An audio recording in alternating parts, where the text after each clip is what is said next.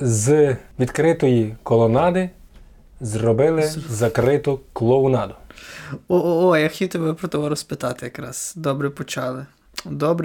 Добрий старт. Такий громадсько-активістський.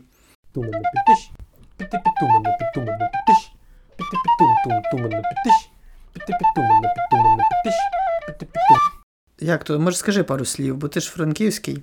Так, я франківський, і у Франківську є готель «Дністер» на розі вулиць Січових Стрільців та Шевченка. І вже більше року, як там роблять реставрацію за документами, а за фактом реконструкцію. А за фактом ресторацію. Там, певно, ресторація, воно під той якось планується, так? Під якийсь такий... Там готель, там теж готель. Хочуть зробити п'ятизірковий. І, власне, давай я по порядку до того прийду. Значить, чого реставрація, а не реконструкція в результаті вийшла? Верніше, чого мала бути реставрація, а вийшла реконструкція? Отак. Того, що реставрація не передбачає значних змін силуету будівлі. І, я там в термінах плутаюся, архітектори краще підкажуть, але загалом реставрація – це коли ти відновлюєш, реконструкція – це коли ти переробляєш. І як наслідок з'явився мансардний поверх додатковий, якого не було раніше. Тобто замість одного там два мансардних поверха тепер. І вежа з годинником. Вежа була, годинника не було, вежа була іншої форми. І там зробили ще таке місце ніби для всяких романтичних подій і так далі. Але такого не було. І в тому вся печаль ситуації. І засклили. Це те, що стосується загально. І от єдине, що намагалися врятувати ще, по-моєму, якраз торік це було, виходили на мітинги, точно торік. Люди виходили на мітинги і просили, що принаймні вже не будете переробляти перероблене, вже там цей.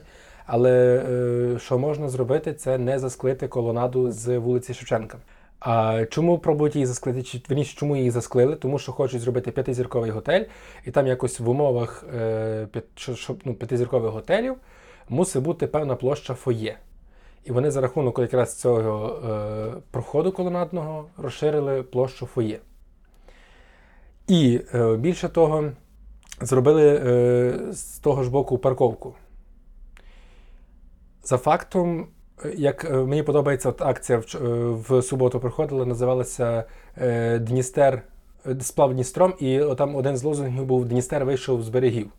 І це дуже, дуже гарно символізує те, що відбувається, тому що реально вийшов з берегів і фактично пів вулиці в тій ділянці забрано готелем. Ось. Чим цікавий архітектурно цей будинок? Він там, я не пам'ятаю назви стилю, але власне він відображає епоху, побудований в 14-му році. В 13-му почав будуватися, в 14-му закінчили будуватися. І в ньому з історичної точки зору підписували акт злуки з Західної Української Народної Республіки та Української Народної Республіки, який потім оголосили на Софійській площі. Так що теж пам'ятне таке місце. Що, є настрій, що ніч же там не да ще зробіч, то вже все? Чи ні? Бо то так, як тобі не це знаю. Виглядає? Я кажу, минулого року, коли люди протестували проти засклення, то сказали, так, добре, не будемо склити, там і мер сказав, що добре повпливає, там щось а тепер мер каже, що то не до мене взагалі, то до обласної влади, і так далі, і вже, стрілки всі переводні, ніхто не знає, фактично засклили, і, Ясно, бо ось до чого я. До того, що якісь мені відоси викидали на ту тему, бо сам я там робив відос на ту тему. І заходив я в коменти, там один такий відос був такий більш-менш популярний, знаєш. Я зайшов туди і читаю просто коменти, і там більшість коментів було про те, що Боже, люди, розходьтесь по домах, що ви вчепились, що ви хочете, дивіться, як файно зробили. Там бомжі ходили в туалет туди, в тому проході, а зараз, дивіться, файно зробили, красиво, один з найкрасивіших будинків Франківська. Що у вас нема розуму, у вас нема банально в голові, от таке, знаєш? От такі коменти переважно я читав. Я подумав про те, що Про те, що інтуїтивно не зрозуміло, що не так. Ну так, банальна логіка нам підказує, що от є старий розвалений будинок і є красивий будинок, то що красивий будинок вам не підходить, ні? Бо ніби людина думає, що ти пропонуєш зробити з красивого некрасивий. Ти ніби кажеш, хай, давайте так, все здарем нафік, хай бомжі там далі. Хоча я не пам'ятаю, я там купу разів бував, я впевнений, що там купу разів бував. Знаєш, але ніби всього-навсього там пропонується зробити то, що вже зробили, якби відкоригувати. Хоч там вже не вдасться відкоригувати, виходить, дечого, так? То все, що згори, то вже все, крапка. Ну то так, я сумніваюся, що хтось буде розбирати поверх. Ну, а як той світ архітектури виглядає? Дивись, бо це будинок, я так розумію, як він у власності кого? Нам треба закликати Юліана Чеплінського, який в тому розбирається, він нам би все порозказував, пояснив, все, як має бути. Була така в мене думка, бачиш, якось треба його запросити. Я бачив, він був в стендапі. Я дуже дивуюся всім архітекторам взагалі. Як так? Мені здається, що всі люди дотичні до архітектури, вони мають ще якесь таке чуття одне.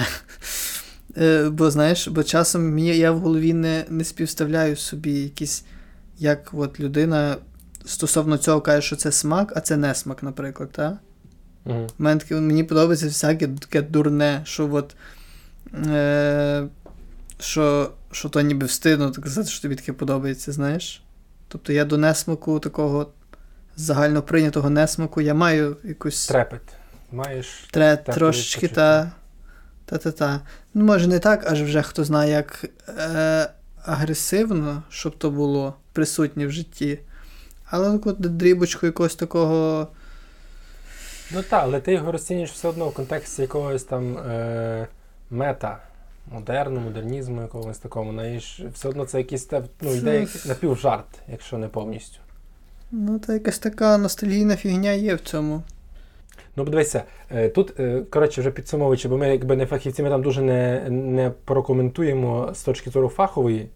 А то якраз мені якраз це важливо, бач, мені важливо було почути від тебе, людини, яка там живе, бо коли я зрозумів, що апелювати якимись архітектурними штуками, всякими там знаннями, воно, певно, що і неефективно. Якщо на хлопський розум говорити по-простому, в чому проблема? По-перше, порушення законодавства банальне. От є написано, що таке не можна робити, таке зробили. По-друге, чому, власне, таке законодавство існує? Тому що будівля відображає певний історичний зріз, і коли, наприклад, потім ми ходимо і кажемо, що у Франківську стара ратуша до пожежі, до того, як її в війні понищили, поруйнували, що треба було перебудовувати, вона виглядала приблизно так, і якісь там фотографії. І цей будинок у нас є фактично вцілілий, його, не знаю, там віддали, продали, очевидно, якось там чи в оренду, чи власність. Коротше, він опинився у бізнеса в руках. І бізнес замість того, щоб зробити реставрацію, тобто відновити якийсь там вид, хай буде, може там трошки щось осучаснити, якийсь цей. Зрештою, той же Чеплінський показував варіанти різних реставрацій готелів у Львові, і як вони вмудрилися зберегти оригінальні вигляди цих готелів, просто, наприклад, підсвітили їх красиво лямпочками, і то вже лялька, то вже зовсім по-іншому грає. І чого так не можна було зробити, складно сказати, бо хочеться не робити бізнес, а рубати бабло, знаєш, отак, навіть не робити гроші, а рубати бабло. І якщо там потік обіцяє бути меншим, ніж в N раз вище того, що вкладено, то це не цікаво. І це проблема загальна. Цей же підприємець, наприклад, на площі Ринок у Франківську, будинок, по-моєму, якраз номер 1, тепер там галерея N, тобто вона повністю порушила вигляд площі і применшує ратушу. Але це таке, знаєш. І потім ми дивуємося, а що так, воно не так, а що не цей. Чогось, наприклад, в Мюнхені не можна будувати нічого вищого за їхній собор. Чогось, наприклад, в Парижі там збудували один хмарочос, і всі фотографії тепер стараються його уникати. Тобто з нього переважно фоткають якраз. Тому що от є Ейфелева вежа, і він торчить. Тобто є якісь поняття...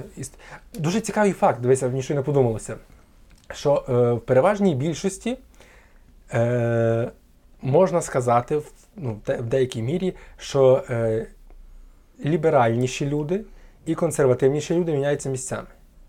Тобто ліберальніші люди захищають старий вигляд будівлі, а консервативніші люди міняють її.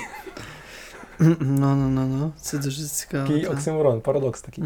Чесно кажучи, єдиний спосіб, я думаю, якщо б якась адвокатська спільнота, чи може якась громадська організація, яка юридично може влізти в тяганину судову, то може би щось вони відбили. Якщо в суд не влізе, то я думаю, що мітинги нічого не дадуть, того що це знаєш, такий підхід, от якраз московський такий, коли ми зробимо, нам там покричать, але що, вже будемо переробляти, то вже буде так, і буде, потерпимо, трошки покричать і перестануть, та й все. Тому я трохи, за відновлення відкритої колонади, але я сумніваюся, що нам цього вдасться добитися. Думаю, що ти скажеш, я за відновлення незалежності України. Так вона ж у нас є, ми ж її не втратили. Ми замість 24 серпня правильніше казати відновлення, правда? Ага, ти маєш на увазі, що не проголошення, а відновлення, так, це так. Але там теж є нюанси, пов'язані з спадкоємністю Української Радянської Соціалістичної Республіки. Бо якщо ми проголосили незалежність, то спадкоємність тоді безпроблемна. А якщо відновили незалежність, тобто ми тоді є спадкоємцями виключно УНР, і тоді там випадає з контексту Радянська Республіка. Це я точно не знаю, це теж десь таке щось чую, дзвін, не знаю, дзвін. Якщо хтось з вас є фахівці в цій галузі, в цій царині, будь ласка, прокоментуйте, поясніть нам, що ми... Трудно піде розмова, не трудно, бо взагалі ці всі теми, такі... теми довкола якогось відстоювання чогось, там ще щось. Це для мене такі якісь сумні теми. Я розумію, що... Давай я тобі поділюся своїм сьогоднішнім таким трошки болем, чого я сьогодні втомлений. Давай. Натомість. Може це нас виведе трошки на веселішу бесіду. Ходив нині активувати брекети. Там, щомісячна процедура пов'язана з брекетами, яка мене чекає. Ти стираєш, тобі дають карточку, ти копійкою стираєш там щось, так? Так. Дивлюсь, перший квадратик зуб, другий квадратик зуб, третій квадратик дірка. І ти там щось набираєш, і воно активується. По-перше, хотів поїхати ровером. Я маю ровер, хотів поїхати, але спустили колеса. А підкачую колеса я зазвичай в машині цим насосом таким з машини. І він щось в мене поламався. А звідки тобі їх спустили? Сьогодні будуть такі легонькі такі будуть заходи. Звідки тобі спустили ті колеса? Звідки їх спустили тобі? До речі, ліричний відступ про спущення. Хтось мені казав, що польською слово «спустити», «спуститися» значить «кінчити». І що людина стала жертвою... мовного цього непорозуміння та фальшиві друзі-перекладачів. Коли прийшов кур'єр, дзвонить, каже, ходіть, я там доставка є, людина каже, зараз я спущу. Знаєш, ніби. Ясно, я щось не можу навіть пригадати, я так точно не скажу, що як. Так от, вертаючись. Звучить як щось логічне. Накачати колеса я не зміг, довелося ровер прикути в дворі в себе, знісши його з 5-го поверха і потім просто марно знову виносити наверх. Але то таке, я поїхав самокат. Приїхав туди одною фірмою, вертатися вже довелося іншою, бо той самокат, очевидно, за годину здимів. І приїхав я, доїхав тут фактично вже додому, до будинку, і на світлофорі вирішив вже його лишити, натягнути далі. Я його поклав, дивлюсь додатку, кнопка є «Закінчити поїздку», я натиснув. Все, спустити. Мені появилася... Кнопка «Спустити». «Спустити поїздку». Чекай, бо я себе копну. Кнопка «Спустити поїздку». Я натиснув цю кнопку. І, все, карта, вибирайте самокат і так далі. Ніби звичайний вигляд екрану, як до цього. Я такий думаю, та добре, не треба фотографувати самокат, то не треба. Я думаю, просто я знаю, що зазвичай треба було. Та й пішов. Прийшов додому вже, все, сів щось перекушувати. Приходить мені сповіщення. Самокат не рухався 15 хвилин, то ми зупинили поїздку, бо ми думаємо, що ви, певно, вже не їздите ним. І зняло з мене десь замість 30 гривень 78, типу. Коротше, ясно. Єдиний, хто спустив, це сервіс. Так виходить. Я спустив гроші, принаймні, знаєш. Я зрозумів. Чекай, щось я постійно хочу вертатись до тої першої теми. А що мене так зачепило? А то би пасувало поговорити про ту тему і про враження від мітингу суботнього з Ростиком, який до нас прийде наступного тижня, бо він там був, а я був не в місті і тому там не був, очевидно. Ні, мене щось інше засмутило, мене щось таке глобальніше. Ну, от ти живеш в своїй маленькій спільноті, і, по суті, щастя ти можеш відчувати, коли ти буде здаватись, що твоя маленька спільнота – це плюс-мінус, в ній та сама плюс-мінус температура, що всюди. Всюди в світі? Ну, дивись. Ну, наприклад, в твоїй країні. Тобто, ти живеш в своїй якійсь спільноті з певними цінностями, так? Міста тебе так, чи ще менше? Чи взагалі там бульбашки, грубо кажучи? Давай візьмемо місто, бо ми якраз почали з такої урбаністичної якоїсь штуки. Бо ти живеш в такій спільноті, ти там спілкуєшся в тиждень, наприклад, з 30 людьми. 30 людей. То є багато. Дуже. Ти собі з ними спілкуєшся, наприклад, Ну, історично складається так, що вони фільтруються якось під тебе, так? Тому що, плюс-мінус, ті тих знайомі, ті щось таке роблять, як ти, у вас якісь спільні інтереси, оце от все. І в якийсь момент в тебе складається, от, є кілька відчуттів. Є відчуття, що ти геть зовсім-зовсім не інтегрований в місто, наприклад, так? Ну, де ти щось там робиш, і ти розумієш, що ти ніби як всупереч місту живеш. То дуже, наприклад, на прикладі тих таких активістів, які там десь... Цих там я бачив в інтернеті є профіль, який називається ЛГБТК-Охтирка, знаєш? Оце ніби, грубо кажучи, робити прайд в Охтирці, знаєш? Угу. От щось таке. Вирізатися дуже, виділятися з тої спільноти. Так. Є так, що ти, якщо це так екстра радикально в тебе все, то ти розумієш, що ти ніби в небезпеці живеш. Ну, дивіться, якщо ми кажемо про те, що загальна температура країни, чи вона відображається в твоєму місті, грубо кажучи, то це бажання такого відображення працює тільки в тому випадку, якщо твоє місто має гіршу температуру, ніж в країни. Та? Якщо в тебе ситуація в місті гірша, то ти кажеш, треба, щоб було як у всіх. А якщо в тебе ліпше, то ти такий, не дуже звертаєш увагу, або в кращому разі кажеш, так, всі підтягуйтесь, так, як ми робіть, бо ми класні, ви теж будьте класні. Але оце якість – це завжди оціночне судження. І перемагає те судження, представників якого є більше. Демократії. А я хотів взагалі про інше якраз сказати, про те, що найсумніше, коли ти вже це все собі змішав в голові, і ти почав думати, що от твоя тусовка – це плюс-мінус так, як вже місто. Угу. Знаєш, ти вже подумав, я от тільки до цього хотів би вносити, що ти в якийсь момент собі жив, і ти так багато перетинався з людьми, так багато з ними про щось говорив, і ти в якийсь момент думаєш, Боже, то тут всі такі, чисто, я вже можу собі такий бути. Забув про те, що твоя бульбашка не є репрезентативною. Так, тобі, знаєш, от я просто, всі кажуть, Україна дуже змінилась, знаєш, кажуть, Україна міняється на очах. І ти часом такий можеш сидіти і думати, дійсно, Україна міняється на очах. А потім ти в тебе стається таких пару днів, що такі пару зустрічей, що тобі аж... Тобі не то, що сумно, тебе аж...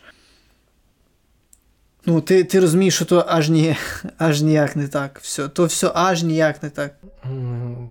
Якось є навіть термін, який називає оце розчарування. Як воно правильно, психологічний. Коли ти вже думаєш, що все ясно, все зрозуміло, все отак, а потім ти повертаєшся до реальності і ти бачиш, як так. Ну, це те, що ми минулого разу говорили, коли я уявляю собі, що якщо в людини є хоча б там 20 копійок, то ці 20 копійок і летять на Збройні сили якийсь донат.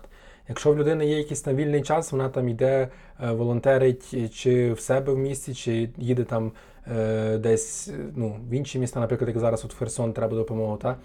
Якщо там в людини є знайомі, бачать, там, що виставили якийсь пост про збір, людина бере той пост, репостить, каже, давайте кидайте сюди на цей збір. Або, наприклад, так як в мене була ситуація, наприклад, я знав, що один колега мій по роботі робив буржуйки, і ну, йому треба було допомогти ті буржуйки доставити до кінцевих користувачів на фронті. Та?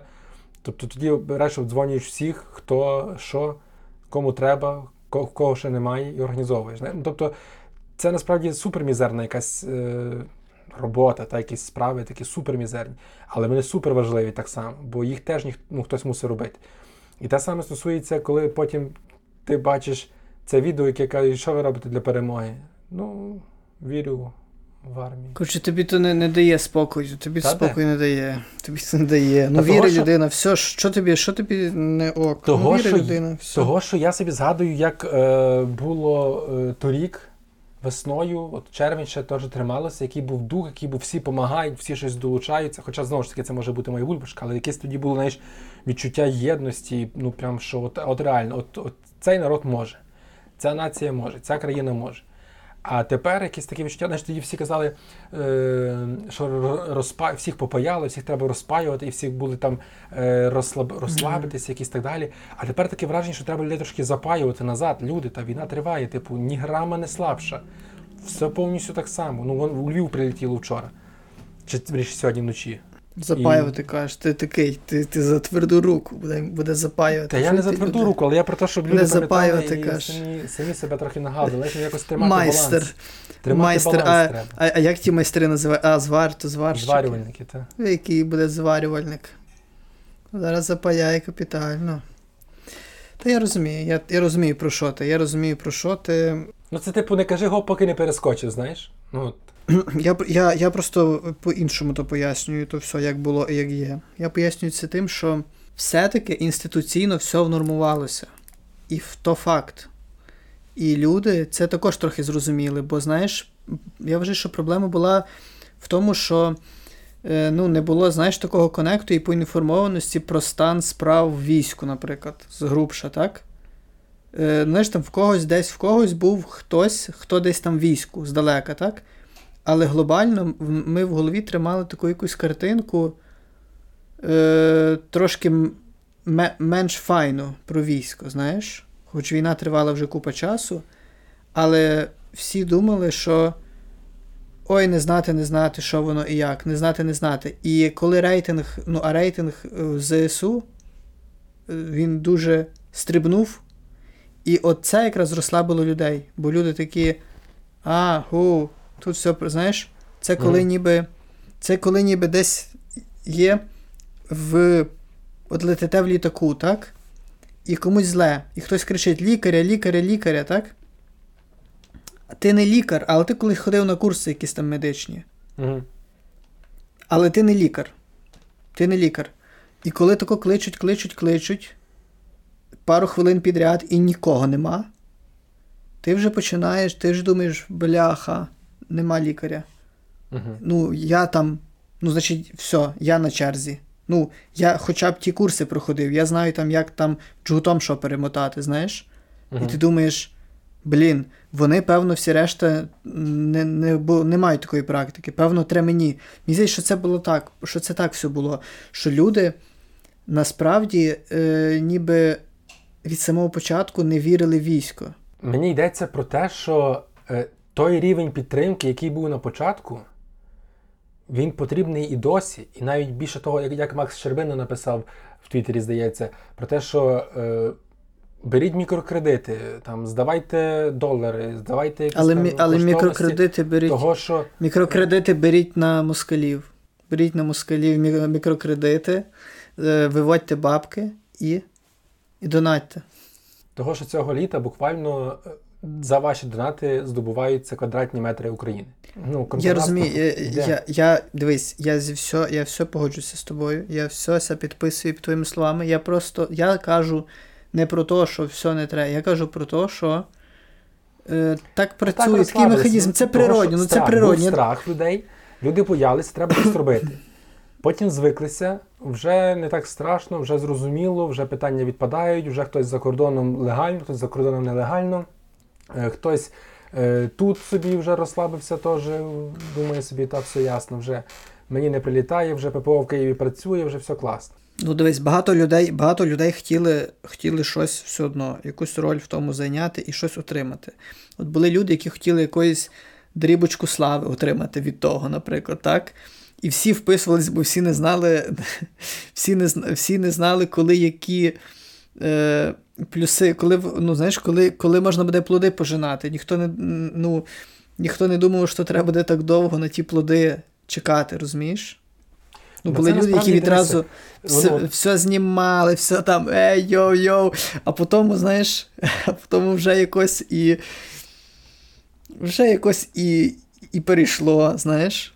Ну, єдине, що от Петро Олексійович до останнього, він тримається і допомагає. Бачиш, всі вже так, ясно, вже все. А Петро Олексійович... Люди наші передальники та підслуховувальники, якщо у вас є можливість, ми заохочуємо вас долучатися до різних зборів, донейтіть будь-куди. Притулі, повернись живим, на державні фонди, будь-які відомі вам волонтери, надійні, перевірені, можете нам. В описі до цього відео є посилання на Монобанку для наших захисників. З цієї Монобанки гроші регулярно передаю на потреби моїх друзів, які служать в різних підрозділах. В них регулярно є збори. То треба дрони, то треба машини, то треба на медикаменти, то там треба колеса до машини і так далі, і так далі. Потреб є дуже багато. Прилади нічного бачення ми недавно долучалися з вами. Тому не соромтесь і не вагайтесь. Я зрозумів, що от якраз важкість життя полягає в тому, що ти постійно скачеш від аналітики до аналітики, знаєш. Ти от раз заміряв температурку в себе в бульбашці, потім ти десь вийшов в люди, а вона така сама, ти вже думаєш, що все, світ змінився на краще. Потім ти ще раз замірюєш там. Потім ти співставляєш, думаєш, йоли-пали, в якій дупі я живу. Потім ти тікаєш кудись, потім ти там замірюєш, все файно. Потім в один день виявляється, що ні. Знаєш? У мене таке в Польщі було. Я в Польщі так романтизував все на кожному кроці. Я пам'ятаю, що я прожив цілий рік там. Я всім розказував, що там в Польщі нема гопників, там нема несталих людей, там всі, там тільки файні люди, там нема таких якихось... І якраз вже перед тим, як звідти я мав валити, я якраз зустрівся з гопниками, такими, рафінованими. А могло того і не бути, я би далі розказував, яка краса, знаєш. Але я не знаю, як мають ці всі внутрішні твої протиріччя вирішуватись, як то все має бути. Бо... А як ти вирішила ситуація з гопниками твоїми, польськими? Ну, вони все одно були кращими значно, ніж всі інші. То я мушу віддати належне. Та виховані люди. Що таке? Люди принаймні... Тебе пограбували, так? Ні, не пограбували. Бачиш, то був якийсь такий дивний час. Чи не знаю, чи то справа не про час взагалі. Там просто вони побачили, що я читав книжку російською мовою. Я дуже добре пам'ятаю, то була книжка Довлатова. І вони щось дуже з таким шацунком до того поставилися. Вони щось ніби, це як в пісні ці польські є, що там гірші від злодіїв, то тільки русські. Щось така пісня була, що... то в якомусь репі було, що гірші за нас, то тільки русські, знаєш. І от мені здалося, що вони подумали, що напевно, русський, і напевно він такий, в них є в голові якось цей міф, що русські, вони все-таки небезпечніші за всіх, що б ти не робив. там є якась пошана все-таки. Ну, була принаймні тоді, що от, ну, русський, то людина більше крутиться. Тому ми ніби не маємо права, ми не маємо права бути гопніками при русскому, знаєш. Ми, от людина хоч ніби читає там все, але, ну, от. І ні, вони трошки щось попідколювали, причому якимись дуже дотепними, досить такий стендапчик був, я б сказав, а не якийсь, ну... Ти знаєш, коли людина тебе домахується, але вона, ну, тебе якось не принижує. Ну, вона типу, домахується, щось до тебе випитує, тобі від того некомфортно. Тобі некомфортно, коли 5 чуваків тебе обступили і щось, ну, блядь, перехресний допит, знаєш? Ну, це точно не є комфортно. Але якось воно дуже навіть все симпатично. А ти ж, знаєш, перший раз я таке бачив, я навіть не зідентифікував, що то за група людей, що то за гатунок людей такий, знаєш. І то, в принципі, в мене була тільки цікавість. І таких інакших емоцій, в принципі, в мене не було. І, видно, може, то ще справило на них враження. Угу. Але нічого такого, погомоніли щось трохи і пішли. То було в маршрутці. І я якраз чомусь так собі уявляв, що то в маршрутці може бути. Бо я бачив купу відосів, де українці з поляками б'ються у маршрутці. І то так, ну, так моцно так, знаєш, там по кріслах там скачуть, ага. Там лапаються за перила, там ногами копають одньон, там таке, знаєш. Я подивований. Так що, або може це така субкультура, яка тільки в, знаєш, в громадському транспорті тебе чіпає. Тобто тільки ти починаєш... Як ці були? Чекай, як вони були недавно? Родан, та? Ага, та-та-та. Ну, так що, не знаю. Трісяжі, кажуть, на польських. Я собі нагадав один анекдот, який мені розказали в Кракові. І, до речі, цей анекдот добре відображає оцю підміну понять, як русське з українське почало означати московське. В якійсь ресторації в Польщі хтось замовив піроги по-русски, себто вареники з картоплею і цибулькою. По-українськи. Mm-hmm. І, ну, але звучить по-русски, та? І офіціант виходить і каже: піроги по-русски. Тишина. Він кричить: русське. Тишина. І там далі каже: ну, я не вмію по-польськи, я скажу українською. Хто там замовляв? Хто просив русське? Тут якийсь чоловік недалеко за сусіднім столиком такий піднімає голову і каже: їх ніхто ніколи не просить, вони все самі прилазять, каже.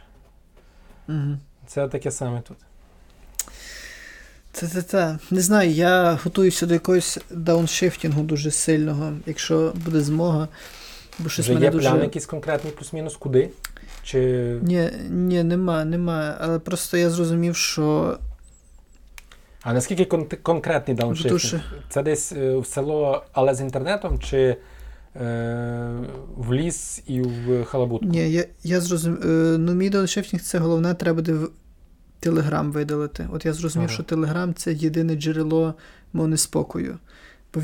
Бо він так завжди, ну, нервує Телеграм. Коли ти знаєш той сам дзвінок Телеграму, він такий, що тебе вже треба, знаєш. От як часом тебе хтось кличе і каже: чуєш, а ну там прийдеш, поможеш мені. Ну, то ти знаєш, що тобі 15 хвилин. Або до наступного цього заклику.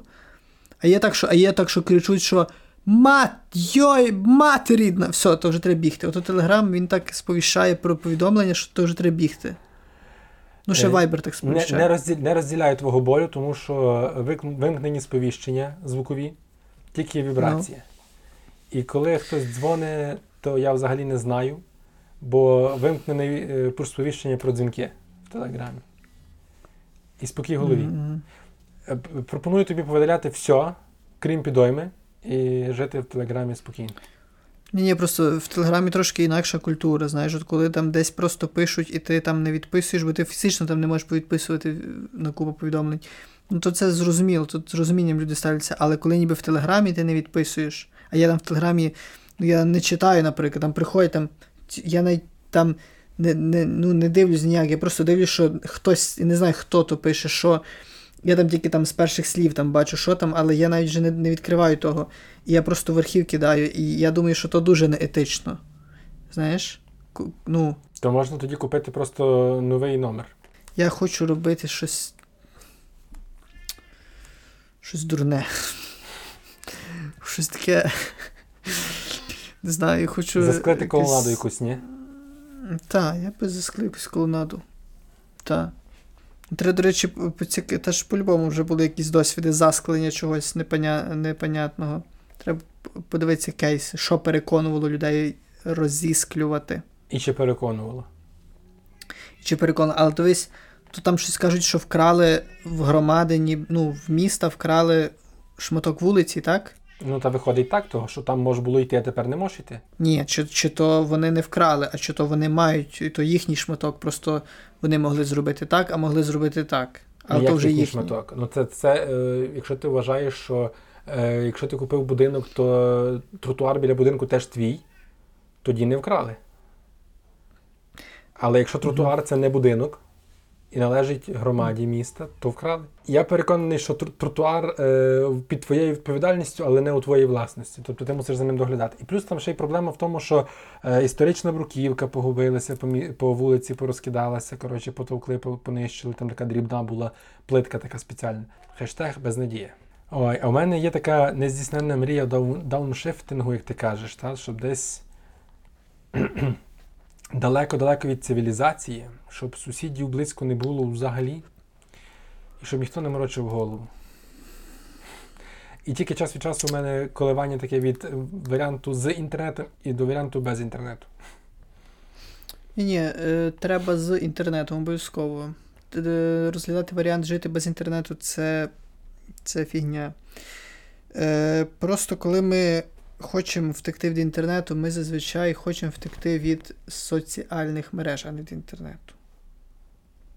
Ми хочемо втекти від взаємодій інтернетових.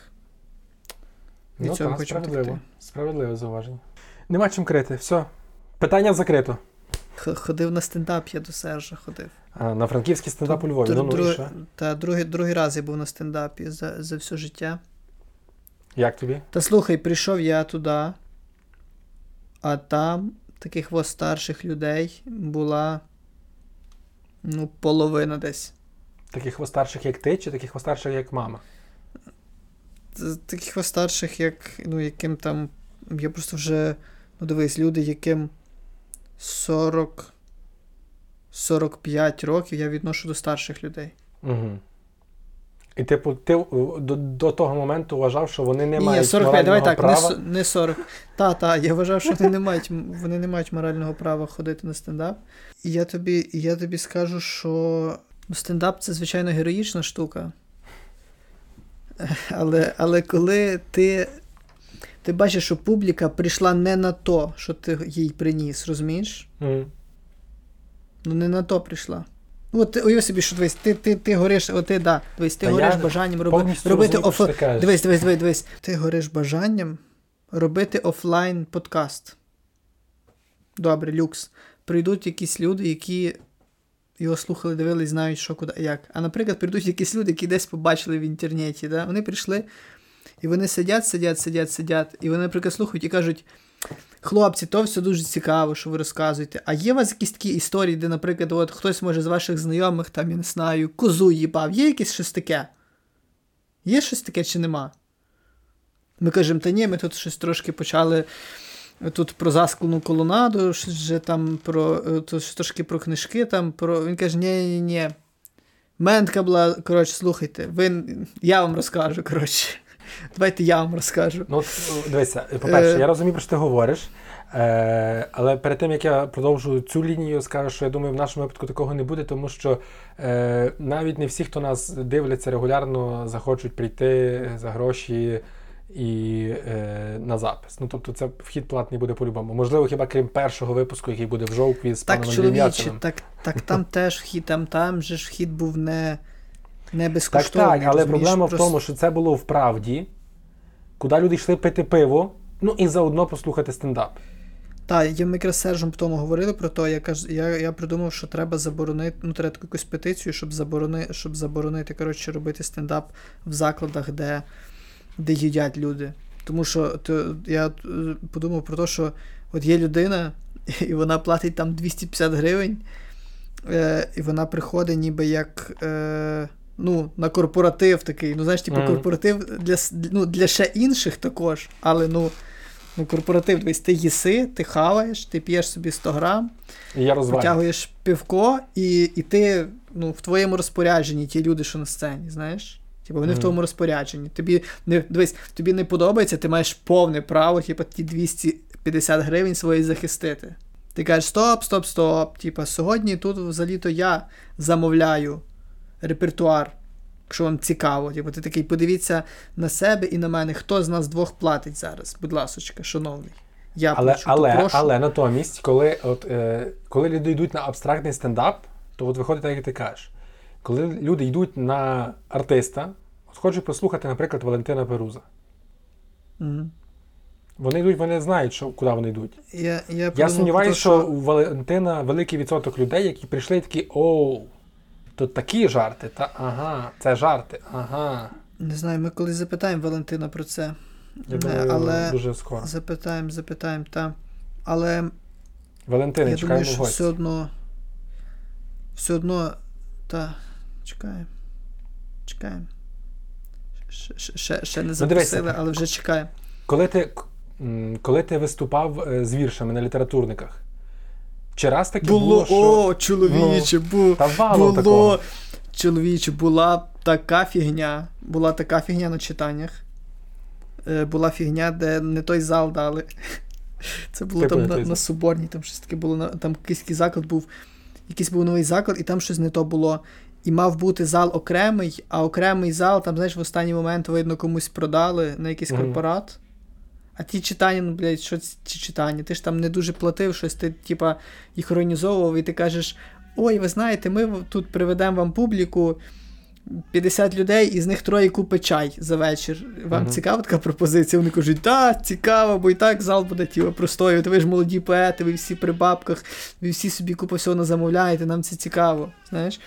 Ви всі студіки, клас. І тому це завжди була війна. Знаєш, ти йшов з війною завжди в заклад. Коли ти пропонував читання, ти завжди не мусив найобувати людей. Завжди. Тому що ти знав, як то буде. Ти знав, що припреться купа людей. Ніхто нічого купувати не буде цілий вечір. Вечір затягнеться, бо всі не встигнуть по регламенту почитати. І заклад буде чути себе, як там ти казав, спущеним. Саме так я і казав. Опущеним. Вот. І там було таке, що раз заклад був той, але зал не той, і там все планувалось під один зал, а потім виявилось, що ні. Але вже люди, коротше, йдуть, там наплив людей, і ці менеджери кажуть, давайте так, у вас буде частина залу оцього. І там, що ніби там якісь плюси, вони казали, що це от там мало бути в підвалі, а то буде тут, не в підвалі, то ж ліпше. Але було одне але. Цей зал, це був не повністю зал, це була частина залу. Частина, половина. А в іншій половині жіночки собі файно давали газу і святкували 50-ліття колеги з роботи. І то все були, знаєш, такі старші жіночки. І вони собі, в них був свій план, знаєш? В них був свій план провести вечір. Такі, знаєш, там, пісні Меладзе, отакі, знаєш, там, якесь таке поспівати собі, покричати. Такі, вони порозказувати собі, що там, як, то й всіх там пообговорювати. І в них був дуже пишний стіл, і тобі кажуть, так контрастно виглядало. Знаєш, в них був пишний стіл, на тих всяких там солодке було. Знаєш, то таке в ті виняткові дні, коли празники, коли солодкого, там такого горами. І для мене ознакою файного свята то було, коли вже ті горішки робили. Знаєш, от вже коли робили горішки, то таких там три рази в рік таке свято. Це 3 рази в рік таке свято, знаєш, то вже все. І що, і починаються ті читання, і чоловічі, то було тяжко. То було тяжко, тому що, знаєш, то молоді студенти такі постмодернового такого розливу, знаєш, давай, там деякі були такі експресивніші, знаєш, там щось, там, ти спалюєш мене, я, такі, знаєш, ти мій той, я твій щось там. пливи, рибо, пливи, знаєш, от такий, от, такий був вечір. І ці жінки сиділи, і знаєш, от вони спочатку пробували то ігнорувати. Потім вони зрозуміли, що то їм ігнорувати не вийде. А конфлікт назрівав, знаєш, з кожним, з кожним катреном, було правильно сказати, оскільки це був поетичний вечір. З кожним новим віршем назрівав конфлікт. Така громадянська війна, знаєш. Ага. Курча мать, то було все дуже тяжко. То знаєш, коли от не знаєш, кому більш незручно, ти розумієш? Так, ти казав, що цей херсонський персонаж дзвонив і казав, що в нас назріває конфлікт. Поетів більше, ніж тих жінок, знаєш, але жінки, вони відразу, знаєш, показували незадоволення. Ні, вони відразу вони були морально сильніші через те, що от вони вважали, що загально прийнято є в закладі їсти і розважатись, а не читати вірші, знаєш, тобто вони передовсім. Ніби, по них було, вони тако їли, і вони такі, типа, ясно, дуже інтересно, типа, молодь тут виконує щось нове. Що тут покажете, так? Що будете показувати зараз? Ще що.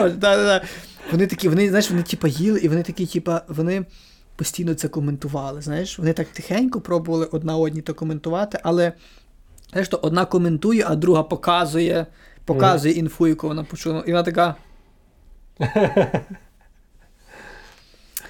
То було дуже незручно. І цей конфлікт назрів. Назрів, коли вони прям вже щось починали там казати. Що давайте ми не будемо псувати вам, ви нам, ви могли б якось трохи піти десь інакше, вони б казали, підіть десь інакше, там ще щось. Я пам'ятаю якісь спроби таких більш комунікабельних людей, щось там почати з тими жіночками, щось вже якось їх залучити в то, знаєш, як то, тут нема методу, знаєш, на то методу нема. 2012 рік. Здається, 2012 рік. Купала-фест в Франківську на Німецькому озері на Пасічні, знаєш. Мене попросили, довірили мені модерувати літературну сцену. Прийшли, я зібрав безкоштовно, кого міг зібрати, та купа молодих поетів. Я ще хочу додати контексту, що модерувати — це крута штука в світі цих читань. Модерувати — це означає бути таким не останнім пацаном, грубо кажучи.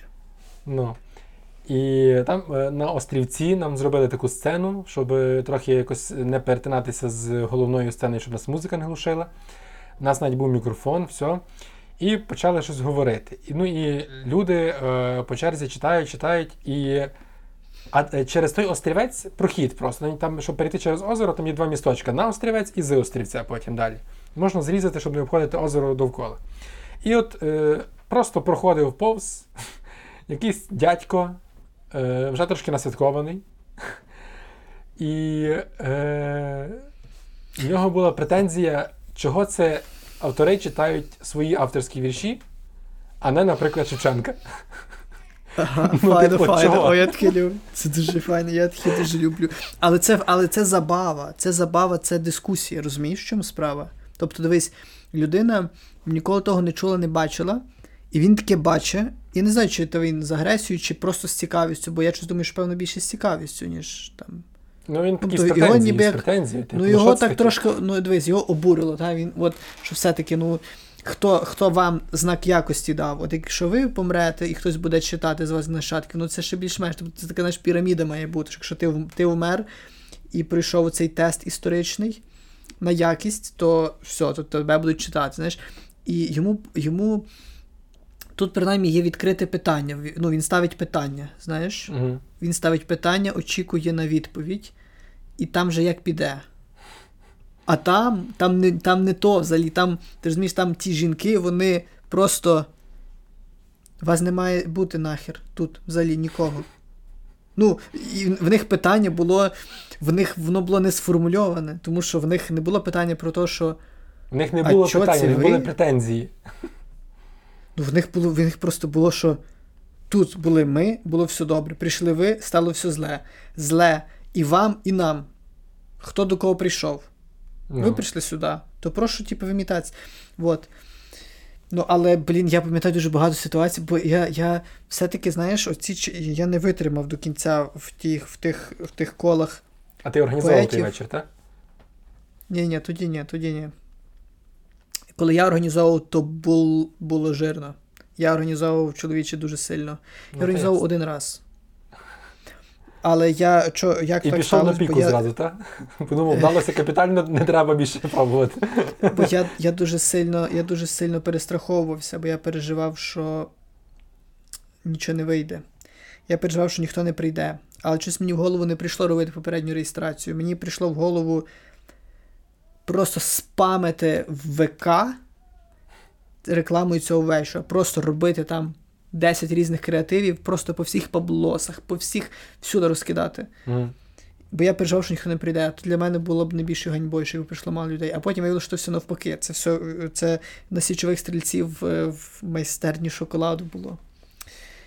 А коли воно все пішло, то виявилося навпаки. Людей було стільки, що це створило проблеми всім. Тому що люди стояли в коридорі, на дворі, там. І людей прийшло не то, що якби багато, їх прийшло аномально, їх прийшло непотрібно багато. Надто багато. Їх, там навіть справа в тому, що там, щоб слухати поезію, такого варіанту не було. Знаєш, це ніби як читання, на яких слухати поезію, це не актуальна просто штука. Бо треба немає можливості. Бути. Там треба було просто бути. Та ні, прикол якраз в іншому, що там просто, якби лишити всіх, кого я записав в список, хто буде читати, тобто, розумієш, якби навіть лишити всіх, хто хоче читати, то не було можливості всіх вмістити, щоб вони ще й слухали інших, розумієш? Угу. Типу там ніякої формули не було. Там єдина була формула, це щоб ніхто не сидів і всі по черзі швидко звільняли місце. І щоб тебе слухали тільки ті, хто наступні після тебе виступають. Розумієш, який прикол то був? І ти не міг побути на вечір і послухати. Не міг. Такого не було взагалі. Типу, це було дуже, це було дуже дивно, дуже тупо. Я пам'ятаю, що як на ту аномальну кількість людей замовили всього аномально мало. А я ж, звичайно, там розказував, що то буде капітально, знаєш. І то прийшло... Це якраз з тим, коли ти великий блогер, а реклама твоя... Ніяк. А тут, знаєш, то було великий, народу море, і всі, знаєш, на ентузіазмі прийшли, на поезію, знаєш. Такі, все-таки антикапіталістичне, не споживацтво до бані. Я пам'ятаю, що після того я просто за свої гроші, за пів стипендії, я просто купив, стипендія була щось тоді 800 гривень, і я за пів стипендії... $100 це тоді було. А я на $50 виходить... Купив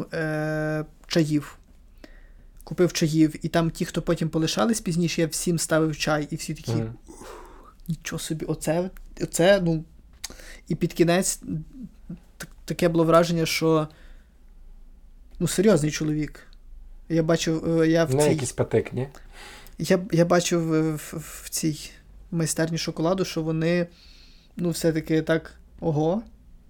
А він не такий, як інші. Він не такий кидала, як всі. Знаєш, ти будеш як... Бо я так вже...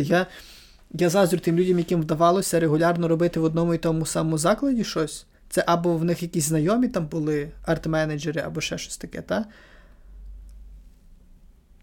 Або що, я не знаю. Бо мені здавалося, що ти завжди кидаєш заклад.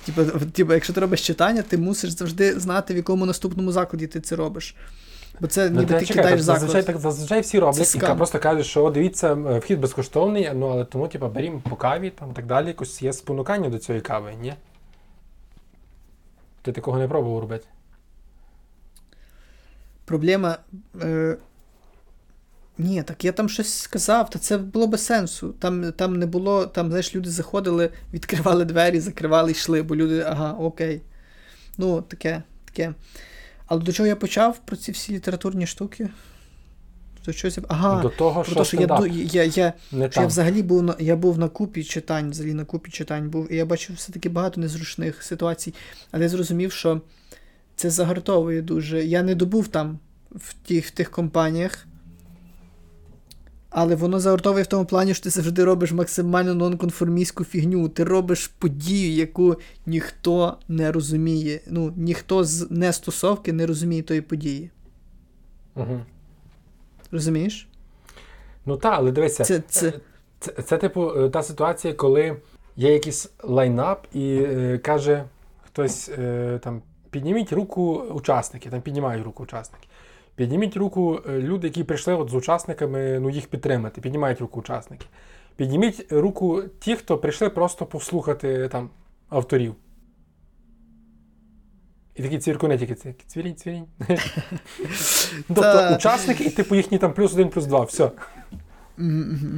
І подякували. Але то якісь святі люди, які ходили просто на читання цих непонятних поетів молодих.